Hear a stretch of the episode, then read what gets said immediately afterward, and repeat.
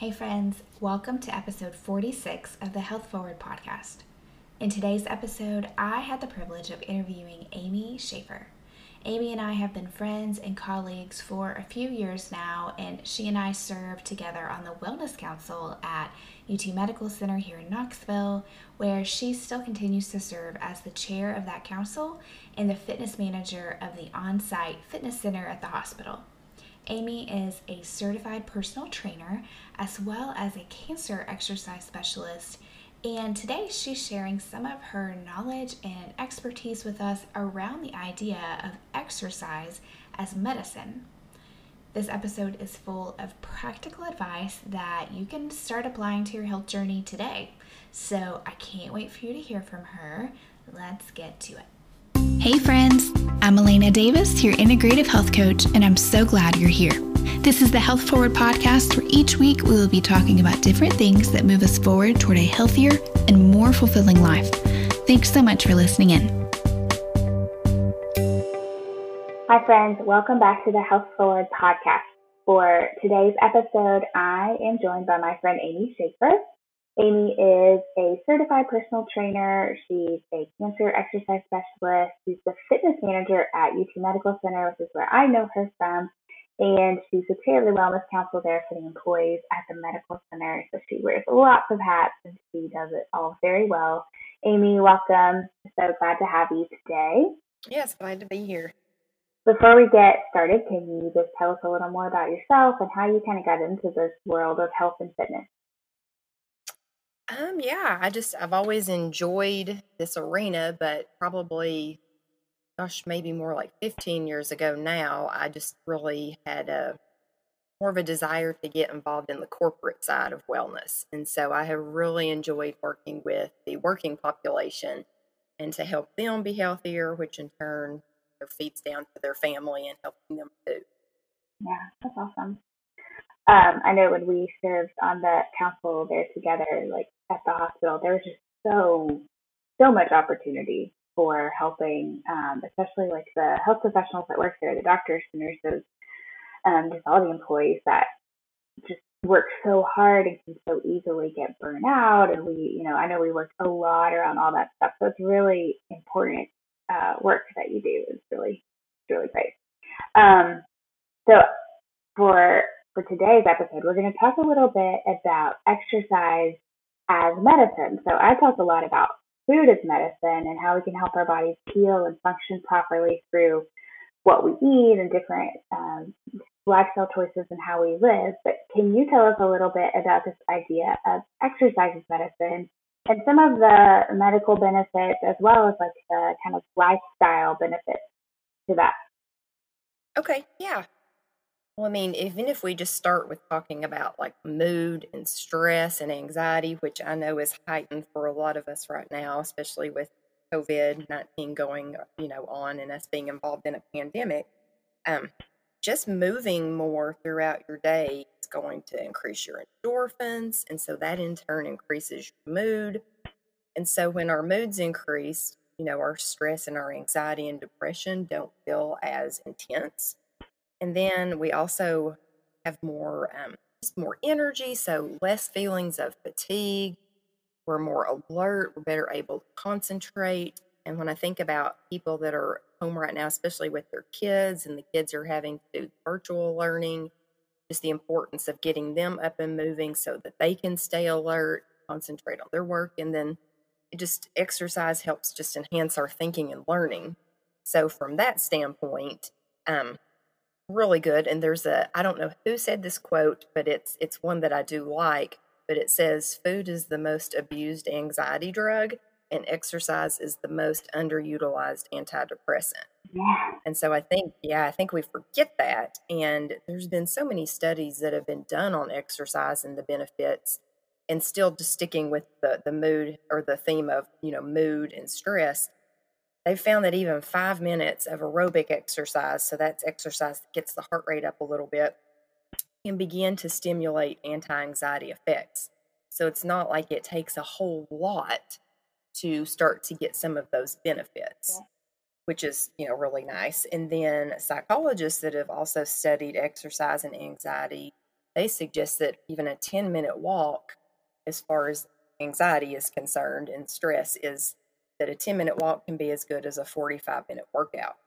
And so I'm not at all saying let's not do 45 minute workouts, but just, you know, the the concept of when we don't have time and we feel like we can't commit to, you know, 30, 45 minutes and we choose to not exercise, there is a lot of benefits that happen just from that shorter time frame. Mm-hmm. So that's that's more along the lines of just our mood and anxiety and stress and depression. But exercise helps improve our sleep, and there's been lots of studies on this as well. And people that exercise three times a week actually slept better than those that only exercise once or twice a week. And another interesting little statistic is that anxiety is one of the leading causes of insomnia. So if we can be more active, then we're helping lots of things at once. So it's it's kind of a snowball effect of things that will happen from the benefits. Yeah. And then when I and when I think about, you know, moving more into just our current state as far as with the pandemic, exercise does help increase our immunity. So we are better able to fight things off. So that's an important um, kind of motivator, really, for us to continue to be active. And then the the one thing I always like to refer to is there was a study that was done back in 2015, and it's posted in a Scandinavian journal of medicine, but it it covers 26 different chronic diseases that they found physical activity to either prevent the chronic disease from ever happening or just to be a significant um, frontline treatment Mm. for these diseases. So we already kind of talked about the depression, anxiety, and stress. So that's more of the the psychological aspect of um, chronic diseases. But neurologically, it can help with dementia and Parkinson's, multiple sclerosis. When we think about just our metabolism and that whole system in the body, that's going to help with cholesterol, um, metabolic syndrome, anyone that's got the polycystic ovarian syndrome, and then just type 1 and type 2 diabetes. So, exercise has a significant um, impact on either how those things affect us or them not affecting us as much. And then when we think about cardiovascularly, I mean, that's how we strengthen the heart. So anything that's related to that and blood pressure, exercise is going to help for lungs, so COPD, asthma. And then just from a musculoskeletal standpoint, it does help with osteoporosis and just even osteoarthritis and rheumatoid arthritis as well. And a lot of people that do have arthritis or back pain, it's sometimes hard to mentally convince yourself to do exercise because you think it's going to be painful. Right. But it has been shown that not moving is actually worse on those joints than doing appropriate movement. That will actually make you feel better. Yeah. And then, probably last but not least, and this is one I'm sure you all talk about quite a bit when you talk about food as medicine, but just the research that's been done on exercise and cancer. And so, not just our helping to prevent getting certain kinds of cancers, but the impact we have on getting through cancer treatment and then also from decreasing the cancer reoccurrence from happening. Um, exercise has proven to be very important in that arena as well. I think you know a lot of those things are things that kind of in the back of our head we even if we don't know specifically like we know like we should exercise. Exercise is good. But it's kind of like we- Right.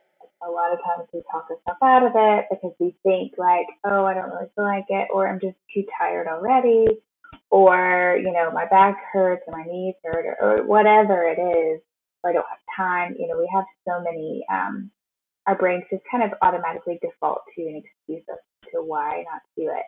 But I know personally I've experienced that, you know, where I'm feeling anxious or even just feeling um, like I have a lot of thoughts in my head and I can't really feel like I'm sorting them out well.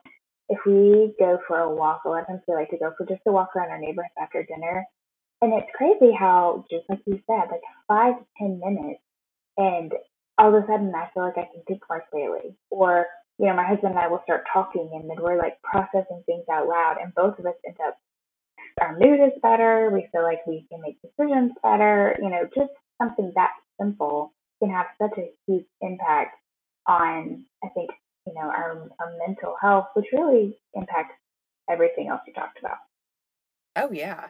And one thing is to, if we can get in the mindset of thinking of physical activity as like our daily medication that we have to take, just like if you were, if you had to take blood pressure medicine, well, eventually that medicine's going to wear off if you don't continue to take it. So it's the same thing with exercise. So we have to factor in doses throughout our day to get these benefits.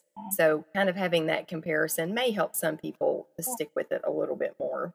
Right, yeah, that's a really good thought. And that's the perfect kind of segue into what I want to talk about next. Um, just like I just mentioned, there's tons of reasons that we all kind of seem to default to that not just struggling to do it, but struggling to exercise consistently. And so to keep those cumulative effects of exercise. And one of those is just time um, and working exercise into like an already busy schedule. So can you give us some practical tips on ways that we can work exercise into our day to day life? Yeah, and one way is just to think of it not necessarily as an exercise session because I think a lot of people think of, oh, if I'm going to go exercise, like they've got to commit a certain amount of time. They've got to do certain exercises within that session for that to constitute as exercise. But we're just talking about any kind of physical activity. So, any kind of movement that you can add to your day. So, shifting your mindset a little bit will help. But just looking at each, even if it's just a week ahead, and if a week ahead is too overwhelming, just you know, get up that morning and look at your day and just notice where do you have some open pockets of time even if it is only five or ten minutes mm-hmm. and if you're someone who uses your phone quite a bit you could set reminders on your phone oh yeah at 10 today i'm going to do five minutes of stretching and at one o'clock i'm going to go do a walk around the block mm-hmm. um, so i would highly encourage some sort of reminder if it's that or if your computer quite a bit have it on your outlook or google calendar and if you're still old school and like to write things down, post it notes in a place where you're going to see it as a reminder. Yeah. So just you have some sort of visual cue. Right. And so that's that's really a big one. And speaking of visual cues, even just having your whether it's a exercise outfit that you're going to wear or your shoes that you go walking in, having them set out and ready. That's a good visual reminder too even if the day's gotten busy and you see your tennis shoes sitting by the door, you're like, oh yeah, I'm going to walk today. So visual reminders are very important. Yeah. So that that would be a couple of tips. And then when you think about animals, if you've got dogs, if they're, you know, well and able, great way to get them out and moving a little bit more. And then kids, you know, right now people may think of COVID as an inopportune time but really, there's a lot of opportunities if you are at home with kids because they need the little movement breaks too. Um, you know, as I talked about earlier, having better concentration and just being able to put more thought and, you know, just enhance thinking, they need that for their schoolwork. So even if you just set up a five minute time for you and the kids to do some, you know, physical activity together, that would be a, a way to get it already worked into the busy day and just make it part of your normal new hey, this is this is just what we do. Right. You know, during during the school day, every day at eleven o'clock, we're gonna take a ten minute break and we're all gonna kick the ball around together outside, or you know, whatever it might be. So those are some ideas. It can look different. I think that kind of we get stuck in our heads of like it has to look like an hour at the gym, or it has to look like lifting weights, or it has to look like a run. But it can look different. It can be broken up into you know, smaller segments or it can be just to kids, like you said. I think a lot of us think that going for a walk just isn't as good of, you know, a workout or isn't as effective form of exercise as maybe, you know, going to a class. Can you like I didn't prep you for this question, but can you give a little bit of from your perspective, do you think that that's true or do you think that it's just is helpful? Well, it depends on really what your goals are. Okay. I mean, we all need to be more active during our day. There, there's probably more of us than not that are way too sedentary, just between computers and TVs and just everything else. We need to get some sort of movement in. So, from that standpoint, I think a walk would be great. If you're um, having a lot of stress and you need something that's a little bit more calm and relaxing, then you could go for an easy walk. But if you have goals of, you know, increasing your cardiovascular endurance, weight loss, those would be two that we would want to start to increase the intensity and duration of the exercise. Mm-hmm. So I wouldn't say that there's a right or wrong answer. It really depends on your goals. And then you have to look and just say what's realistic for me right now. So even though weight loss may be a goal, maybe making changes in other areas with sleep and hydration and food, maybe that's more realistic right now than intense exercise is. And so you really focus on those components. And then when life, you know, eases up a little or something comes off the schedule, you can put in longer workouts and more intense workouts and utilize that. So it's really just assessing where you currently are and what you're able to do. Okay, that makes sense. So, kind of pivoting a little bit, thinking about you being the fitness manager there at the fitness center in the hospital, and you know you're obviously seeing people come in and work out. Can you talk to us a little bit? I know about. Um, can you talk to us a little bit about just current COVID situation, current COVID guidelines people have all kinds of fears and concerns about, you know, being around other people or about having to wear a mask or what are some ways that people can kind of work around that or work through those concerns um, that you've seen from your experience?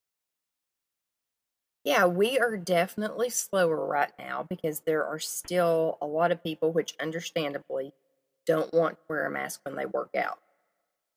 But guidelines are if you're six feet you've got to maintain at least six foot distance between someone. And with a six foot distance, you are required to wear a mask. If you can maintain a 12 foot distance, the mask is optional. So, right now, we are scattered out throughout the day with people coming in and slow enough that that's not been a problem. So, most of the gyms you'll go to, they've either shut down certain pieces of equipment to ensure that people have to distance. Um, and then you'll also see signs, you know, just as reminders. But so most gyms are now fully functional and not having to use the mask if you can maintain that distance. But the key thing too is, you know, wiping off the equipment before you use it and after you use it. And just like we would any other time, not just during this and not just during flu season, you know, don't touch your face while you're in the gym working out. Don't put your hands in your mouth, you know, so making sure that you're washing your hands prior to doing that. So it's more awareness of that too. But I have seen some people that still come in and they want to wear their mask, and even though they're distanced, and you know, if that's what makes them feel more comfortable, then that is perfectly acceptable. But really, if you're not wanting to get involved just in in that and worrying about people not distancing, the great outdoors are, you know, a wonderful option, or just figuring out things to do at your house. Do you have any like specific resources that you recommend to people? Like if they're wanting to just work out outside or if they're wanting to work out work out at home, do you recommend anything specific for them if they just feel like they don't know where to start? Yeah, there's a couple of ones I'll give you, but I will say right now, if you there is still so many just free resources out there that are available um, just because of COVID 19. But a couple that, that I really like a lot one is Whole Life Challenge.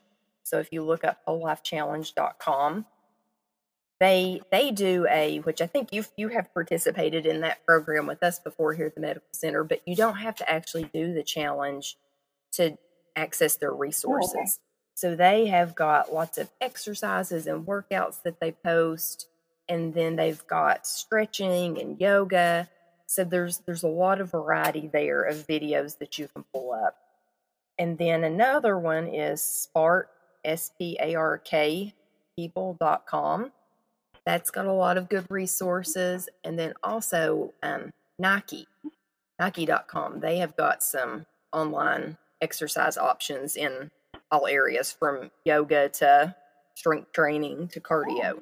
And I know that um, a lot of there's a lot of like YouTube accounts as well. That um, there's one that I really like. Her name is Lindsey, and she's nourishmovelove.com, or you can find her on YouTube. But she has an entire channel of just playlists full of 20 minute workouts, 30 minute workouts, and they are oh yeah women. Um, but there's good workouts that you can do right in your living room. So there's tons of like that too. Yeah, and you saying that reminded me there was one one of the fitness members told me about. I looked up and I've actually used and it was on YouTube, but it's yoga with Adriene. Yes, yes I heard of that. And so she was really good about giving options for beginners and you know it's not just all this advanced we're standing on our heads kind of stuff so it was very practical for everybody um, okay good that's really good to know i think people are you know kind of still some people are totally ready to get back in the gym and people are still a little hesitant so thank yeah super helpful yeah and I would just say do what you're comfortable with. And if you're hesitant about going back to a facility, don't just don't use that as a reason to not exercise. Just figure out what your game plan is going to be instead. Okay. Yeah, that makes a lot of sense. Well, lastly, are there any other common obstacles that you see um, for people when it comes to exercising regularly or consistently? And what advice would you have in those instances? Probably the the biggest one is either someone's not setting goals at all or if they are setting goals, they're either too vague or they're completely unrealistic. And so, what I mean by that is, um, you know, the first of the year is especially a good time for this one, but I'm going to exercise more. That is way too vague and that sets you up for failure because what does more mean? Um, so I would encourage people to have SMART goals. So that's S M A R T, so the acronym. And so they're specific, they're measurable, they're obtainable, they're realistic, and they're time based. So the way we could take that statement, I said, um, with I'm going to exercise more, is I would look at my life right now. And so short term, I might say, yeah, realistically, I'm probably only going to get two days in. So my mm. short term goal might be I'm going to exercise two times a week but then I'm going to define that out a little bit more. If I know I can consistently do Tuesdays and Thursdays at one, I'm going to go ahead and state that as part of my goal. Um, if that needs to be a little bit more up in the air, then maybe you just stick with the I'm going to do two times a week and each week figure out when that is. But you can even be more specific and drill down and say, and that's going to be a 30 minute workout. One day that's going to be a workout video, the other day it's going to be me going to the gym. So the more specific you can get, the more um, you increase your chances of doing it. And so then your longer term goal, so we're just talking even maybe three months out, is we might say, well, by three months from now, I want to consistently be doing that. And then longer term might be a year out. And, you know, that's, I want to lose 25 pounds over the next year, but this next um, month to three months is just going to be trying to lose a half a pound a week. So that that's probably the the way people set themselves up for failure is just being vague or like I said the unrealistic is oh I've got a class reunion next month I'm going to lose 50 pounds. And then you're disappointed when you maybe lost 5 during that month, which is actually more practical. Yeah, I think I've seen that a lot too. Um, just with different clients that I've worked with, you know, that's a big thing. We we talked on the beginning is setting some very realistic goals and trying to figure out why you're actually doing those things. I think that makes a huge difference. And you're right. I think a lot of people skip that step because they just want to get to the result and not really take the time to think about the process and what's going to be realistic. And then they end up frustrated. And so, yeah, I love that. It's really good advice. Yeah, and just remembering, you know, it took you a while to get to where you currently are. So whether that's to the weight that you're currently at, the conditioning you might be at. So it's not going to happen overnight to go back to where you were. And it may not be realistic to ever go back to where you originally were. I've got some people who they'll be like, well, in high school, and we're talking this was 30 years ago. Yeah. Well, in high school, I used to do such and such workout. Okay, well, your body is not going to be happy with you if you even attempt to do that. So, you know, it's, again, it's about being realistic with who you are and where you currently are in your life today. That's so helpful. Well, thank you so much for spending some of your day. I know you're at work and you're busy, so I really appreciate you spending some of your time to give us advice and really good tips. Yes, happy to do it and hope some people find some benefits in some of the suggestions. Yes, absolutely. And thank you everyone for listening, and we will see you next time. Please remember that the content in this episode is not to be considered as medical advice and is only intended as general health information. Thanks so much for listening in today. See you back here next week for another episode of the Health Forward Podcast.